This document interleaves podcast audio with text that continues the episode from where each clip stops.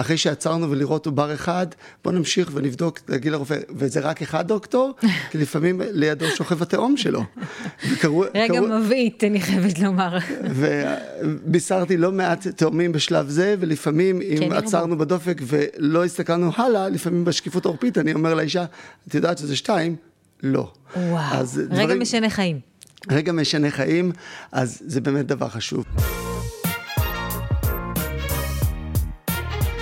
מדיקו, פודקאסט הבריאות בהגשת פרופסור איתן פרידמן וטלי מצ.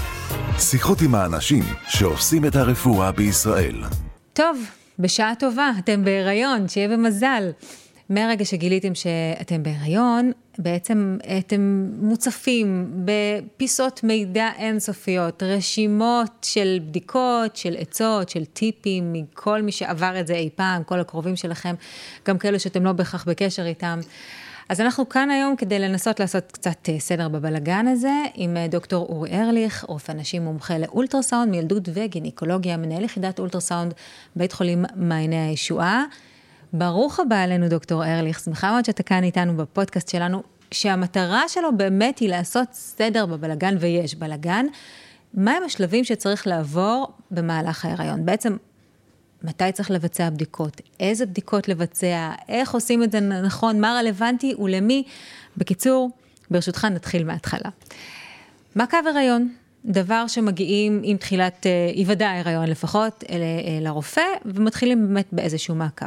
מתי, מאיזה שלב בעצם מתחיל המעקב הזה? מרגע שהאישה מתיישבת אצלך בקליניקה? האמת, קודם כל אני שמח מאוד להיות פה. האמת שהמעקב הריון עוד מתחיל אפילו לפני. המעקב הריון מתחיל מהשני פסים על המקל. Mm. כשאת יודעת שאת בהיריון, אז את כבר צריכה להתחיל להתנהג כאישה בהיריון. הרגלים שעד עשינו עכשיו, לצאת לפאבים, לשתות, לא עלינו לעשן, דברים כאלה, עלינו צריכים אה, לשנות את ההרגלים שלנו. וזה, וזה השינוי שאנחנו צריכים לעשות. אבל מעקב ההיריון בעצם מתחיל בבדיקה הראשונה אצל הרופא. יש המון מפגשים בהיריון, ולכן אני באתי לעשות פה סדר, כי המעקב ההיריון הוא לא רק לאימא, אלא גם לעובר. לא, למעשה יש חמישה מפגשים לאימא וחמישה מפגשים לעובר. אז כל מפגש כזה, זה המון המון בדיקות. אז בואו נעשה סדר, מה באמת חשוב? נתחיל מההתחלה. כולנו רוצים שהיא... הריון בריא, בטח, הריון הכי חשוב. תינוק בריא ולידה בטוחה. הבדיקה הראשונה, בדיקת הדופק. כשאת מגיעה לרופא בפעם הראשונה, לפעמים נשים קצת חושבות, אולי אני אגיע מוקדם יותר או מאוחר יותר, זה לא כזאת בדיקה חשובה, זו בדיקה מאוד חשובה, כי למעשה אנחנו רוצים לדעת אם הריון קודם כל תקין. נכון. מתי כדאי להגיע? סביב להגיע סביב שבוע 7 עד 9, גם אם תבואי, תבואי בשבוע 6 זה בסדר. המטרה לראות כבר בשלב זה דופק, אבל יותר מזה גם לראות אם הריון תקין. ההיריון נמצא בתוך הרחם. Mm. נכון? דברים טריוויאליים שאנחנו כן. חושבים. אחרי שעצרנו ולראות עובר אחד, בוא נמשיך ונבדוק, להגיד לרופא, וזה רק אחד דוקטור? כי לפעמים לידו שוכב התאום שלו. וקראו, רגע קראו... מבעית, אני חייבת לומר. ובישרתי לא מעט תאומים בשלב זה, ולפעמים אם כן, עצרנו ירבו. בדופק ולא הסתכלנו הלאה, לפעמים בשקיפות עורפית אני אומר לאישה, את יודעת שזה שתיים? לא. וואו, רגע דברים... משנה חיים. רגע משנה חיים, אז זה באמת דבר חשוב. חשוב מאוד, אחרי שאתה רואה שההיריון תקין ברחם, להסתכל בחוץ, לראות שהשחלות נראות בסדר. כן. ואם אני אתן איזה טיפ אחת למטופלות, כשאת מגיעה לרופא בשלב הזה של ההיריון, אפילו אם זה לא היה הרופא שלך, וזה אפילו הגעת במיון כי לא צריך להשיג תורים, תבקשי את התמונה של העובר עם המדידה של הגודל שלו. כי אחרי זה פתאום אם העובר יוצא גדול מדי, קטן מדי, אני יכול לתקן גיל הריון, אני יכול להגיד, הופה, mm. ראינו שבהתחלה הוא לא התאים בדיוק, כן. וזה נותן לנו המון מידע. יכול לעזור לי לנהל את ההיריון. אוקיי. חוץ מזה, גם האישה צריכה לעשות קצת סדר. בטח. אה, אה, רכשי לך קלסר מסודר כמה שיותר, בדיוק. אה, כזה, זה, זה חשוב, זאת אומרת, זה חשוב גם למען המעקב, וזה גם חשוב כדי שאת תתמצאי. נכון, היא צריכה לעשות את, קודם כל את הבדיקות דם הראשוניות של ההיריון, mm-hmm. והרופא ייתן לה את ההפניות של בדיקות שמתאימות לכל הנשים, או בדיקות שמתאימות לה ספציפית, אחרי שניקח היסטוריה רפואית מדויקת, הוא יוודא שהם עשו ייעוץ גנטי. הרבה נשים אומרות לי, עשיתי ייעוץ גנטי בהיריון הראשון, עכשיו הם בילד רביעי, נכנסו המון בדיקות גנטיות חדשות, ולכן כדאי תמיד ללכת לאחות הגנטית בכל קופת חולים, כן. ולעדכן את הבדיקות הגנטיות. אוקיי. יש כאלה שעושים בדיקות סופר מורחבות לכל הגנים, גם לבני הזוג, ואז זה באמת תופס ליותר הריונות. אגב, הבדיקות הגנטיות זה משהו שצריך לחדש מהיריון להיריון? כן. בהנחה שזה משרד מדובר הבריאות באותם כל בני זוג? פעם מכניס, אה, כל כמה ש... אפילו לפעמים פעמיים בשנה, מוסיף לנו מחלה שאומרת, היא מספיק שכיחה בישראל וכדאי לבדוק אותה. Mm. זאת אומרת, אם ולכן- הייתי בהיריון לפני שלוש שנים ועשיתי בדיקות גנטיות, ואני מתכוונת להיכנס שוב, אני אצטרך לעשות שוב בדיקות נכון, גנטיות. ו- ועדיף לעשות את זה לפני. אז זה כבר קורה במפגש ההקדמה להיריון, אבל לא לכולנו יש את הזמן, בטח לא בילד שלישי, טוב שבאנו למפגש הראשון. בדיוק, בדיוק. אז אנחנו נותנים את, המפג... את ההכנה לבדיקות שצריכות להתבצע עכשיו, וקצת טובים את הסדר, איזה בדיקות באמת הכי חשובות. אז אחרי שראינו שההיריון תקין ונתנו לה את הבדיקות דם הראשוניות, נותנים הפניות לשאר, לשאר הבדיקות, בואו נראה מה הבדיקה הבאה. אז אחרי זה אנחנו בעצם מגיעים לשקיפות העורפית. Mm-hmm. שקיפות עורפית, היא מטרתה להעריך את הסיכון לתסמונת דאון. שם היא באה, זה הכותרת. אוקיי. אם לעובר יש שקיפות עורפית מעובה, או משהו מחשיד, אפשר לעשות בדיקה קצת יותר פולשנית שקוראים לה סיסי שליה, לקחת ביופסיה כן. לשליה ולגלות הכרומוזומים של העובר. אבל אם כבר הגענו לרופא שהוא גם מתמצא באולטרסאונד ועושה בדיקה בשבוע 12, אפשר לגלות עוד דברים שיכולים לעזור לנו, לא עלינו דברים מאוד חמורים בעובר, או דברים תקינים שיכולים לכוון אותנו הלאה. ולכן הבדיקה הזאת, אני ממליץ אותה להמון נשים, גם אם אישה דתייה שאומרת, רגע, אבל זה לא מעניין אותי, אני לא רוצה לדעת יותר מדי, זו בדיקה חשובה, כי זו פעם ראשונה שאנחנו קצת מסתכלים יותר אנטומית על העובר. אוקיי. מיד אחרי השקיפות עורפית, בגלל שזה רק בדיקה להערכת הסיכון, לפעמים אומרות לי, רגע, עשינו שקיפות עורפית, הכל בסדר, זהו, סיימנו. אבל שקיפות הלוואי. עורפית, הלוואי. אבל בעצם היא אומרת שאת בסיכון רגיל. לא לשכוח לעשות את הסקר הביוכימי, הבדיקת דם שעושים מיד אחרי השקיפות העורפית, אפילו באותו יום, או כמה ימים אחרי. חלבון עוברי שעושים את זה עוד כמה ימים, כדי להעריך את הסיכון לתסמונת דם.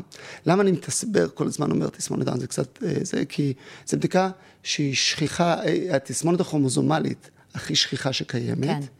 ואין לה הרבה סימנים, לפעמים הם לא נראים, אנחנו לא יכולים לאתר את זה, ולכן כל מיני סימנים של אולטרסאונד, סימנים של בדיקות דם, יכולים לכוון אותנו ולהגיד, את בסיכון, לכי תעשי מי שפיר, זה הזמן. כמה זה שכיח באמת, אם אנחנו כבר מציינים? אנחנו אומרים שבערך הסיכון לתסמונת דאון לאישה בגיל 35 עומד על משהו כמו 1 ל-380, וזה עולה עם הגיל. וזה עולה עם האישה. הגיל, אז אישה, אבל לצערי אנחנו רואים את זה בכל הגילאים, ולכן כדאי לעשות את החיפוש לסימנים שיוכלו לעזור לנו. אוקיי. אז עשינו את הבדיקה הזו. השלב הבא, אני מתארת לעצמי מה שרוב, תקן אותי, לא יודעת אם רוב, אולי אני סתם מסתכנת, אבל אה, אה, בעצם השלב שבו מגלים את מין העובר. נכון, יפה מאוד. זה בעצם... אה, בדיקת- זוכרת מפעם. נכון. אני חייב להגיד שלרוב בשקיפות עורפית אני מצליח לרמז את מין העובר, כן. אבל אני רק מרמז, כי בסופו של דבר לפעמים ההתמיינות המינית, הם נראים מאוד דומים בהתחלה, כן, כן. ואז המקום הראשון שאנחנו אומרים זה, זה בסקירת המערכות, הסקירה המוקדמת. סקירה מוקדמת היא משהו מאוד ייחודי לישראל, כי אנחנו עושים אותה מאוד מוקדם. שבוע... שבוע 14, אני אפילו לפעמים עושה את זה, אפילו בשבוע 13, אבל בעיקרון מ-14 עד 17 אפשר לגלות את זה. למה זה חשוב לעשות את הבדיקה הזאת? כי קודם כל זה כיף. אנחנו רוצים לדעת שהעובר. בריא. צריך לזכור, הרבה נשים מגיעות אליי לחוצות ואומרות, אבל אני רק תגיד לי שהכל תקין. רוב הסקירות תקינות. את נפגשת עם הילד או הילדה שלך בפעם הראשונה. זה כבר מקבל גם צורה של אה, תינוק קטן. בדיוק, צורה, יש את. התלת מימד, כן. העובר כבר פורס את האצבעות, רואים את האצבעות, וחושפים את המין. יש הרבה לאחרונה שמבקשות ממני, אל תגיד לי את המין, תכתוב את זה על פתק, והן שולחות לי יום אחרי זה את הסרטון של ה... של המסיבה, ש- של המסיבה.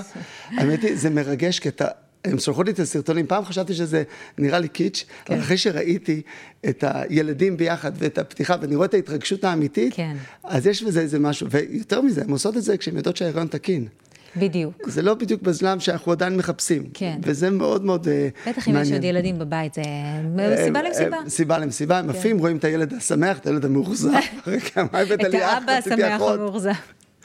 זה נהדר. כן. אה, אז זה הדברים, אבל יותר חשוב מזה, אנחנו מחפשים גם בסקירה, גם סימנים, לא עלינו לתסמונת דאון, כמו שאמרנו, סימנים רכים, או לדברים אחרים. הדברים האלה יכולים לכוון אותי ולהגיד לאישה, את צריכה לעשות דיקור מי שפיר. יכול להיות שהיא לא תכננה, יש הרבה נשים שעושות את המי שפיר, נדון על זה עוד שנייה. כן. ולכן, כשאני מוצא את המשהו, אני יכול, עושה להם את השיחה ומסביר, יש איזה משהו, צריך לזכור, לא כל ממצא שאני מוצא שווה ערך הפסקת הריון, בכלל לא. הרבה פעמים אנחנו מוצאים משהו. גם אני לא תכננתי להיות בלי שיער פה, תכננתי להיות עם שיער שופע. אז לא כולנו נולדים אה, הכי טובים, אבל זה בסדר גמור. ואם אני מוצא איזה משהו קטן, אני הרבה פעמים מרגיע את האישה, אומר לה את הבדיקות שצריך לעשות, ואומר לה שהסיכויים באמת לטובתה, שיכול להיות שיהיה בסדר גמור, וזה הכיוון. אה, העלית כאן באמת את עניין בדיקת מי השפיר, שזה באמת, אה, אני חושבת שלאורך כל השנים אין קונצנזוס על הבדיקה הזאת, לא מבחינת גיל, לא מבחינת הכרחיות, לא מבחינת נחיצות. אז בואו רגע באמת נקדיש לזה אה, מיקוד. מי צריכה כיום לעשות את זה? מי צריכה, לא מי יכולה. והאם יש צורך גם למי שלא לא חייבת מבחינת הגיל שלה? כן. אז נעשה באמת טוב לעשות את הסדר הזה. דיקור מי שפיר זה בדיקה שאנחנו בודקים את ה... לוקחים מים מהשק מי השפיר, כלומר צריך להבין שהדיקור עצמו בכלל לא דיקור לעובר, הוא דיקור לשק. Mm-hmm. במי שפיר יש תאים שנשרו מהעובר, ואני יכול להפיק מהם את הכרומוזומים, ולהפיק מהם את הצ'יפ הגנטי, נדבר עליו עוד שנייה, ואפילו נרחיב לבדיקת אקסום שנרחיב. Mm-hmm. אבל אפשר להשיג את כל המידע ממנו. מי צריכה לעשות את זה? אז בעקרון משרד הבריאות ממליץ לכל אישה מעל גיל 33 לעשות את זה. אנחנו זוכרים שפעם זה היה מגיל 35, נכון. זה יורד כי משרד הבריאות הבין שזו בדיקה חשובה. אנחנו עושים, בזמן הבדיקה אנחנו עושים, אה, יכול להיות שגם אם האישה יש לה אה, בעיות גנטיות, או שהיה משהו בבדיקות דם שהיא עשתה שהיו לא תקינות, נגיד החלבון עוברי, שקיפות לא תקינה, הריונות עבר, סיפור משפחתי, אנחנו גם נמליץ להם על מי שפיר. לכן זה לא רגיל, ולכן חשוב מאוד להתייעץ עם הרופא שלך, ובכלל, כל אישה, בכל הריון, מומלץ שהיא תעשה, יכולה לגשת לייעוץ גנטי, כן. כדי לדבר ולהחליט מה היא רוצה לחפש. Okay. עכשיו, במי שפיר עצמם אנחנו יכולים לחפש, אמרנו, את הכרומוזומים, לגלות לא עלינו תסמונת דאון, תסמונות כאלה ואחרות. עכשיו אנחנו עושים את הבדיקת הצ'יפ הגנטי. שהיא לא אותה בדיקה, צריך לומר. היא לא אותה בדיקה, היא, היא מתוך המי שפיר, לא צריך לדקור עוד פעם. 아, אה, אוקיי. זה מאותם מים. Mm-hmm. אבל אני בעצם לוקח מקטעים של הכרומוזום, בגלל זה קוראים לזה צ'יפ, אנחנו לוקחים מקטעים קטנים של הכרומוזום ורואים אם יש תוספת או חסר. בכל כל מקטע יש לפעמים אלפי גנים, או המוני גנים שיכולים להיעלם. כן. ולכן זה דבר, מידע מאוד מאוד חשוב. בטח. ונותן לנו תסמונות אחרות, ולמעשה אנחנו יודעים שהסיכוי למצוא משהו בדיקור מי שפיר בכלל עומד על 1 ל-130. כלומר, אם אני חושב על זה ככה, אז זה לא 1 ל-380 שאמרתי לך, או 1 ל-10,000 אם יוצא סיכון נמוך, אלא 1, כמעט 1 אחוז מכל ההריונות, יש איזשהו ממצא. ולכן אנחנו אומרים להם, תדעו שזה קיים. למה אנחנו לא אומרים, ברור, אחרי שאמרתי לך את הנתון הזה תעשי, בכל זאת זו בדיקה עם סיכון מסוים. בסדר? סיכון להפלה עומד על משהו כמו 1 לאלף, פעם היו אומרים 1 ל-200, 400, המספרים נכונים יותר 1 לאלף, כלומר 0.1 אחוז לא עלינו שיקרה משהו להיריון, 1 אחוז שנמצא משהו בהיריון. אז כשהסטטיסטיקה ככה, אני רואה הרבה נשים שבסופו של דבר בוחרות, טוב, אני באה לעשות את הדיקור מי שפיר. הזמן שלנו טס, ויש, טס. יש, וההיריון הוא תשעה חודשים, אז, אז הלוואי שהיה לנו את הזמן הזה להקדיש, אבל אה, הזכרת את בדיקת האקסום, ואני רוצה שכן נקדיש לרגע נכון. אה, להבין בכלל מהי. בדיקת האקסום מאפשרת לנו גם לגלות יותר... תסמונות מאשר מה שידענו עד עכשיו. כי עד עכשיו זוכרת שבהתחלת ההיריון עשינו ייעוץ גנטי כן. לבדיקות גנטיות ספציפיות. ספציפיות. אני יכול נכון. לבדוק את כל הגנים עכשיו, ולמפות אותם ביחד עם ההורים. ואז אני יכול לגלות אם הם הורישו איזה משהו גנטי נדיר, או שלילד לא עלינו יש ממצא גנטי חדש שיכול להשפיע עליו. לכן האקסום, שהוא גם נעשה ממי שפיר, mm-hmm. הוא דבר שהגנטיקאים יכולים להמליץ לעשות, זה תמיד הולך עם ייעוץ גנטי, כן. אבל... אפשר לעשות את זה גם עכשיו, אם אישה בוחרת לעשות, היא פונה ליועץ גנטי כדי שיסביר לה על הבדיקה. אז באמת, לא נשארנו הרבה זמן, כן. וכדאי להסביר מה עוד צריך לעשות mm-hmm. בהיריון. אז היינו בסקיר, בסקירת מערכות מוקדמת, אנחנו ממהרים לסקירת המערכות המתקדמת. בדיוק, ועכשיו יש לנו, אחרי הדיקור מי שפיר, יש לנו את הסקירה השנייה. אז היא סוגרת לנו בעצם את הטרימסטר השני, mm-hmm. וזו הבדיקה הכי חשובה. משרד הבריאות ממליץ ומבקש מכל אישה לעשות את זה, ואפילו מממן את זה בבדיקות בקופת חולים. נכון. הוא רוצה שתעשו את זה מהסיבה ש... אם אישה לא עשתה שום בדיקה, זה לפחות הבדיקה החשובה לעשות. לראות שהכל מתפתח. לראות שהכל מתפתח, זה דומה מאוד לסקירה המוקדמת, המוח הרבה יותר מפותח, אז אפשר לעשות אפילו סקירה עוד יותר מורחבת. היא היא מאוד מאוד, אה, היא מאוד מאוד מפורטת, אנחנו רואים ממצאים מוחיים, ממצאים, ממצאים בלב, התלת מימד נראה מדהים בשבוע מדהים. הזה, וזה בעצם מסכם לנו שהכל תקין בסוף הטרימסטר השני, או לקראת סוף הטרימסטר השני, עד שבוע 25 אנחנו עושים את זה, עושים את זה משבוע 19 עד שבוע 25. Okay. אוקיי. למטופלות שמקשיבות פה ורוצות ממש לחדד, כדאי לכם להזמין סקירה שנייה בין שבוע 22 ל-24, כי המוח של העובר מבשיל עוד טיפ-טיפה, בואו נרוויח עוד איזה משהו שאי אי אפשר היה לראות בשבוע 19. אז זה דבר טוב שאני חכו. נותן. כן. חכו טיפ-טיפה. למרות הלהט לראות את התמונה. לא, יש לי תור, אני חייבת. עשית סקירה מוקדמת לא מזמן. אוקיי, השלב הבא בעצם, נכנסנו לסוף. עכשיו העובר צריך לגדול. תחשבי שהעובר שקל חצי קילו, בלידה הוא צריך להיות שלושה, ארבעה. כן, לפחות. כלומר, רק מעכשיו העובר מתחיל את הצמיחה שלו. אז אנחנו מתחילים לעשות את המעקב. אנשים הרבה פעמים אומרות, רגע, פתאום אין בדיקות? אז אנחנו עושים הערכות משקל, לראות שהעובר גדל. אז בערך בשבוע 28, כי אנחנו רוצים עוד אחת, עושים הערכת משקל, וב-32 נעשית הערכת משקל נוספת. אבל פה נכנסה כבר הסקירה השלישית, שבעצם, בגלל שהרבה נשים אומרות, רגע, הפסקתי ב-24 ומאז עד הלידה אף אחד לא בודק לי את הילד. מתגעגעת ומסתכל." לתינוק, כן. כן, הרבה נשים מגיעות אליי ולא ראיתי אותם, אומרות, תעשה לי סקירה שלישית. אז אני מראה להם את התמונה, התמונות מדהימות, הילדים פוקחים את העיניים כן. ואת הכל. יש, יש, לי, יש, לי אינסטגרם שאני מעלה תמיד סטוריז של העוברים בסקירות, אז כל אישה שמגיעה אליי אומרת לי, רגע, הוא פתח את העיניים, תעלה אותו לסטורי. זה מתוק רוצים- כל כך, גם הבת שלי. עשתה את זה, זה בלתי נשכח. זה מדהים, אז באמת, הם מוצצים אצבע והכל. אז הסקירה השלישית היא חשובה, למה? כי אנחנו יכולים לראות גם דברים התפתחותיים שצצים לנו לקראת סוף ההיריון. כשאני עשיתי לבן השלישי שלי, אני כבר הייתי רופא סוקר, ואני עושה לו את הסקירות, ופתאום בסקירה השלישית דווקא אני מוצא איזה ממצא קטן. אז אני אמרתי, איזה קטע, איזה מזל שעשיתי לך את זה, כי טיפלתי פה מיד אחרי הלידה, היה לו איזה משהו בכליות, קיבל טיפול, והוא בריא. איזה מזל זה אבא שיודע לבצע את הפעולות האלה. זה גם נכון, אבל זה גם מלחיץ. איבדתי עוד כמה שערות האחרונות שהיו לי, אבל זה היה בסדר. אה, וזה בעצם המ- המעקב בעצם של העובר, איך שאנחנו רואים אותו גדל. אולי נתעכב שנייה ונדבר רק מה אימא צריכה לעשות, כי... במילה במילה וחצי, כן. וחצי, אני יודע שהזמן שלנו כן, קצר, אבל נזכור שהאימא, עזבנו אותה בערך בבדיקות הדם ואת החלבון הבריא ועשתה מי שפיר. היא עוד צריכה לעשות עוד כמה בדיקות לקראת הסוף, שכדאי לעשות את הסדר. הם צריכים לעשות העמסת סוכר, אנחנו רוצים לראות שלאישה אין סכרת הריון, אז אנחנו עושים לה העמסת סוכר שבוע 24. אם יש לה סיפור משפחתי של סכרת או משהו כזה, לפעמים כבר נקפוץ ישר להעמסת סוכר מלאה של המאה גרם. המאה, שזה לראות לא שה- נעים, אבל לא לא. נעים, אבל בסופו של דבר, עם סכרת מאוזנת, תוצאות ההיריון יותר טובות, וזה שווה את הכל. נכון. ולקראת סוף ההיריון, מוודאים לפעמים אם מסוג דם שלילי, היא צריכה לקבל זריקת אנטי-די, אם היא לא שלילית ואת רואה את זה רשום בדפים, את לא צריכה להתייחס לזה. אם זה יוצא, ובהמשך ההיריון צריך לעשות חיסון לשעלת, יש שעלת נפוצה בארץ, ולכן אם אישה עושה חיסון שוב, לא פשוט, לדלג על זה. היא חיסון פשוט לשעלת, הנוגדנים עוברים אליה. כשהיא- כשהילד נולד, יש לו נוגדנים פסיביים שהגיעו מהאימא. דבר מאוד נפוץ, לא לפחד מזה. לקראת הלידה, עוד טיפ קטן, כי לפעמים אנחנו כבר אין לנו זמן ואנחנו כבר לקראת, אה, אה, אה, כבר, כבר מחפשים איפה ללדת, צריך לעשות כמה בדיקות. אחת זה בדיקת GPS. לבדוק שהאישה לא נשאית לחיידק, שאם היא נשאית אליו יכול להשפיע עלינו בלידה. אז עושים איזה משטח קטן מאזור הנרתיק, כדי, או נרתיק פית הבת, כדי להביא את זה אה, לחדר לידה ולהגיד, תקשיבו, אני נשאית לחיידק הזה, תנו לי בבקשה אנטיביוטיקה בזמן הלידה, ואז כשהתינוק עובר בתעלת הלידה הוא לא נחשף. בדיקה חשובה. כן. ולעצמה, תעשי ספירת דם. למה? כי אם יש לך אה, המוגלובין נגיד נמוך, אנחנו רוצים לדעת את זה ואולי להתארגן על, על לקראת ברזל. הלידה, כן. ולהעלות לך את רמת ההמוגלובין, ואם התסיות שלך נמוכות, אנחנו רוצים לדעת את זה לקראת אפידורל, כדי שנוכל לדעת אם בכלל אפשר לתת אפידורל או לא, ואיזה אמצעים אחרים. זו בשורת הבשורות, האם את יכולה לקבל אפידורל או לא? לדעתי לרוב הנשים שעומדות ללדת, לא?